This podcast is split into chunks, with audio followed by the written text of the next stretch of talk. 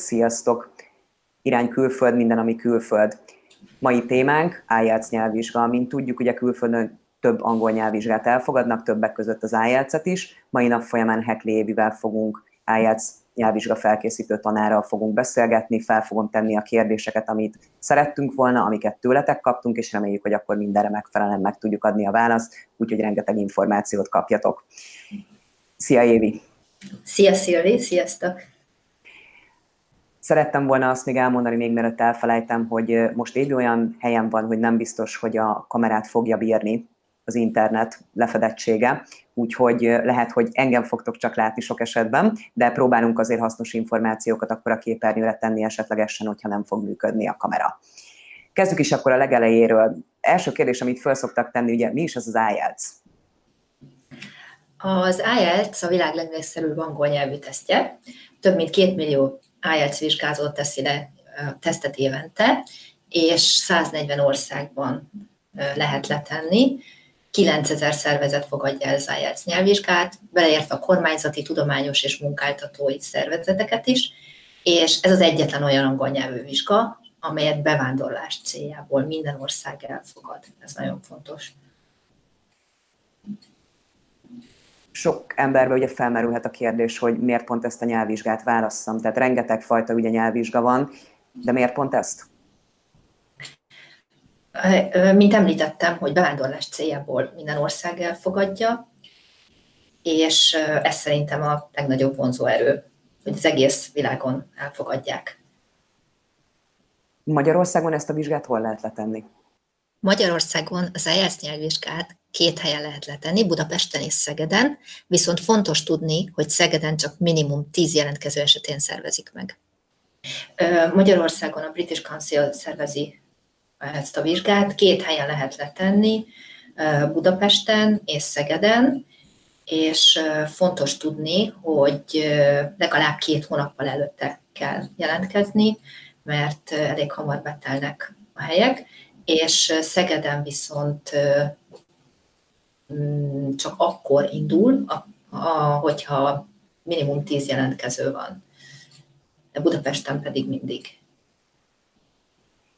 Hogy kell ezt elképzelni, tehát ezt az egész IELTS nyelvvizsgát, ugye azért vannak különbségek az angol nyelvvizsgák között is, tehát milyen lehetőségeim vannak. Tehát én azt mondom, hogy akkor hát én az IELTS-et szeretném választani, akár bevándorlás szempontjából, akár milyen másokból, akkor mire készüljek, tehát hogy milyen részei vannak, mit kell erről tudni? Az IELTS angol nyelvvizsgán belül két modul választható, az úgynevezett academic modul. Ez azok számára lett szükséges, akik egyetemi felvételihez, diplomához igénylik ezt a nyelvvizsgát, illetve egyes szakmáknál lehet követelmény. A második az úgynevezett General Training modul, ezt akkor szokták kérni, hogyha munkát szeretnél vállalni, vagy középiskolába szeretnél járni. A vizsgálót mindenféleképpen fontos ellenőrizned, hogy melyik modul teljesítésére van szükséged. És azt is, hogy az adott modulon belül hány pontot kell elérned.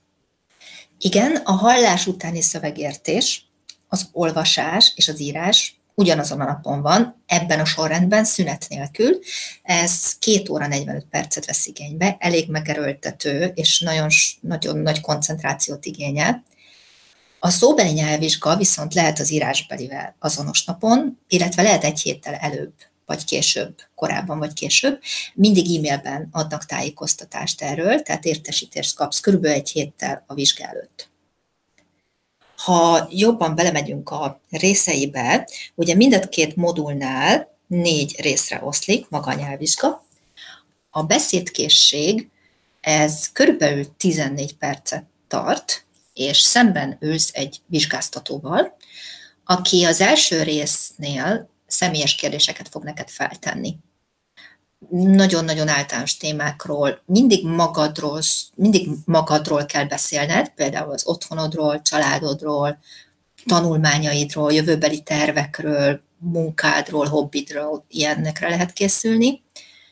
Ez egy interaktív beszélgetés. A második részben kapsz egy kártyát, amire rá van nyomtatva egy kérdés, és erről kell beszélned körülbelül két percig ez nem interaktív, hanem mindig egy monológ, és a vizsgáztató nem fog beleszólni.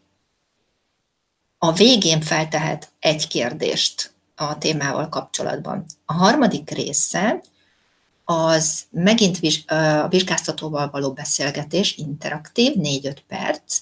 Mindig a témához kapcsolódó további kérdések vannak, amit fontos tudni, hogy ezek mindig elvontabb témák, mindig kicsit komplikáltabbak, mint az első részében előforduló témák. A vizsga második része a hallás utáni szövegértés. Ez 30 percig tart, négy részből áll, 40 kérdést kapsz, folyamatosan nehezedik, ami nagyon nehéz szerintem benne, és a tanulók erre szoktak a legjobban panaszkodni, hogy egyszer hallgatható meg. A beszélget, lehetnek beszélgetések, illetve lehetnek monológok. Különböző akcentusokkal találkozhatsz, brit, ausztrál, amerikai, ír, skót. A feladat típusok különbözőek lehetnek. Lehet rövid válasz, mondatkiegészítés, párosítás, összegzés. Az íráskészségnél két feladat van. Az első az akademik modulnál grafikonelemzés, a General Training modulnál pedig levélírás. A második része egy eszé írása, mind a két modulnál, 60 perc áll a rendelkezésedre, célszerű úgy beosztani, hogy 20 perc az első feladat, tehát a levél és grafikon, vagy grafikon elemzés, és 40 perc az eszére. Az eszéírásra dupla pontot kapsz, tehát érdemesebb, sokkal alaposabban felkészülni és a hangsúlyt erre helyezni. Az eszéírásról annyit kell tudni, hogy tulajdonképpen ez egy érvelés véleményalkotás. Mm, mindig példákkal, magyarázattal alátámasztva. Általában ezt szokták a legnehezebbnek tartani a tanulók, az eszéírást. A negyedik rész az olvasott szöveg értelmezése, szintén 60 percig tart, és 40 kérdést kapsz. Három szövegrészből áll, mindegyik válasz egy pontot ér.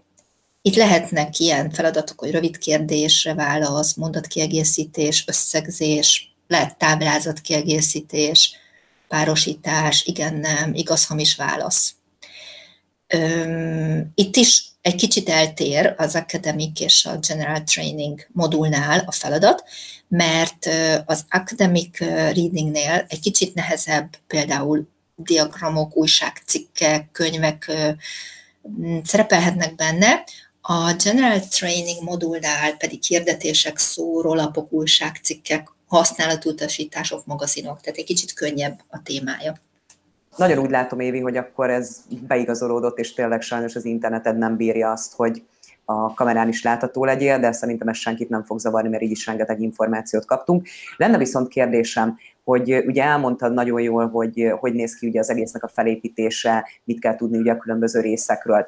De ahogy így mondod, én nem voltam ilyen fajta nyelvvizsgán, de hogy mondod, ez nem, nekem nagyon úgy tűnik, mintha nagyon-nagyon kevés lenne az idő. Te hogy látod ezt így visszajelzések alapján? Igen, mindenki arról panaszkodik, hogy nagyon kevés az idő, és igazából az időfaktor, ami nagyon-nagyon lényeges, mert tulajdonképpen meg lehetne ezt az eszét mondjuk írni szuperül, ha kapnánk rá két órát, mert nagyon sok tanulom mondja, hogy legalább másfél-két óra nagyon szépen össze tudná hozni. Tehát mindig az idővel van gond, és az IELT pontosan erre épít, hogy készségszinten tudod-e ezeket a dolgokat, vagy sem, és mindenki az időre panaszkodik. Úgyhogy azokat kell nagyon begyakorolni. Igazából úgy szoktam javasolni a gyakorlás során, hogy a végén, a finishben érdemes stopperórával a kezünkben gyakorolni, és mérjük az időt. Azért ez elég komolyan hangzik. Igen, igen de akkor ezek szerint lehet, hogy sok mindenki azért bukik el első körben ezen a nyelvvizsgán, mert nem tud felkészülni megfelelően, és nem tudja megfelelni az idejét beosztani? Igen, igen, ez nagyon tipikus egyébként, hogy, hogy, hogy az idő miatt, tehát erre panaszkodnak a tanulók végül is az, az eszéírásnál is, nagyon fontos, a, a readingnél is, a listeningnél is nagyon-nagyon fontos az, hogy, hogy olyan technikákat alkalmazzunk, amelyeket jól begyakoroltunk, mert, mert versenyfutás az idővel. De erre vannak technikák, hogy hogy tudunk gyorsítani. De gondolom erre készíted akkor a diákjaidat. Igen, igen, igen. Ezeket a technikákat én el szoktam mondani, és akkor látványos eredményeket lehet így elérni ezekkel a technikákkal. Igen, mondjuk azért így elképzelve az, hogy valaki ír egy eszét gyakorlás szinten, és tényleg ott van mellette egy stopper óra, bocsánat, akkor azért úgy, hát igen, azért elég komoly felkészülés kell ehhez is. Meg nekem volt több ügyfelem, aki arra panaszkodott, hogyha lehet ezt így szépen mondani, hogy panaszkodott, de inkább javasolta másoknak, hogy tapasztalatból figyeljenek erre, hogy amikor ugye a szóbelinél kapnak egy témát, akkor nagyon sok esetben olyan fajta témát kapnak, vagy olyan témát kapnak, amiről így hirtelen magyarul sem tudnának beszélni. Igen, igen, ezért érdemes egy kicsit, én össze szoktam szedni azokat az oldalakról. Vannak olyan oldalak, amik nagyon jó ötletek vannak, így felkészítés, felkészítést segítő oldalak. Én össze szoktam előre szedni azokat a témákat, amire én nem azt mondom, hogy készüljünk fel előre, mert nem lehet felkészülni előre, tehát bemagolásról szó nem lehet, hanem talán ilyenre érdemes, hogy például van olyan, hogy beszélj a kedvenc színészedről, és tehát ne azzal teljen el az egy perc felkészülési idő, hogy kitalált, hogy ki a kedvenc színészed, és ott kezdjél el gondolkodni. Vagy például van egy ilyen q téma, hogy beszélj egy olyan, egy olyan számról, egy olyan dalról, ami, ami neked sokat jelent, ami neked van mondani valója. És azért, tehát ilyenbe érdemes egy kicsit előre felkészülni. Vagy kedvenc riportered. Ezt is csak úgy, hogy átgondoljuk, hogy tényleg ki az. Mert nagyon sokan mondják nekem, hogy de én nem hallgatok rádiót, de én nem nézek tévét. És éppen azért érdemes, mert biztos, hogy mindenkinek van, van ha nem is kedvenc, csak talán van egy olyan személy, akiről tudna beszélni. Vagy van ilyen, hogy ki az a híres ember, akivel találkozni szeretnél. Vagy akit csodálsz. Tehát ilyenre jó egy kicsit összeszedni a gondolatainkat. De akkor te erre is készíted a diákokat? Én, nekem van egy listám, amit direkt így összeszedtem. Ez mindenkinek, mindenkivel át szoktam beszélni.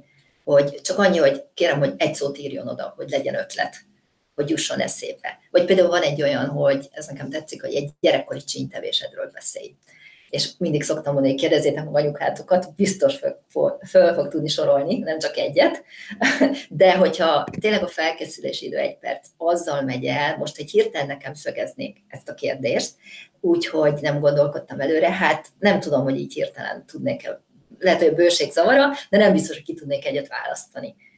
Szóval ilyenekre érdemes előtte úgymond felkészülni, tehát így ötletelés szintjén azért nem most kezdted már az angol tanítást, ugye az elmúlt időszakban Skype-on történik az oktatás nálad. Igen. Hogy látod, hogy ez mennyire hatékony, és hogy mennyire tudtak már ehhez alkalmazkodni az emberek, és hogy mennyire veszik ezt igénybe?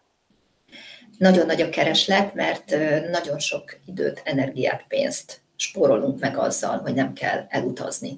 Sőt, hát ugye én, vannak tanulóim Ausztráliában, Svájcban, Németországból, vagy Angliából, Máltán, tehát igazából ez nem is lehetne megvalósítani, és nagyon-nagyon hatékony. Először mindig egy kicsit óckodnak az emberek, főleg akik nem annyira járatosak így a technikában, hogy most ez hogy fog megvalósulni ez az egész, de ugyanolyan hatékony, mint személyesen igazából.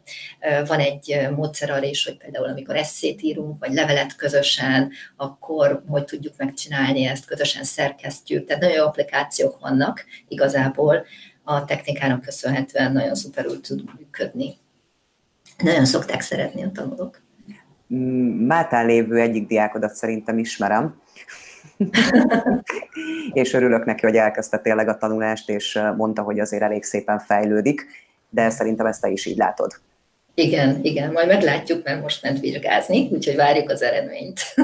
Szerintem mindenképpen egy interjú keretében majd meg fogom kérdezni tőle, hogy látja és hogy milyen tapasztalatai vannak. De akkor viszont szerintem itt zárjuk is le az első epizódunkat. Hamarosan ugye folytatjuk a további információkkal. Köszöntem szépen, szerintem rengeteg információ már ebben is benne volt, és hamarosan akkor folytatjuk a következő epizóddal, amiben ugye az általános tudnivalók, lesznek benne ugye az IELTS nyelvvizsgával kapcsolatban. Köszöntem szépen, szép napot Köszönöm mindenkinek. Szia, Évi!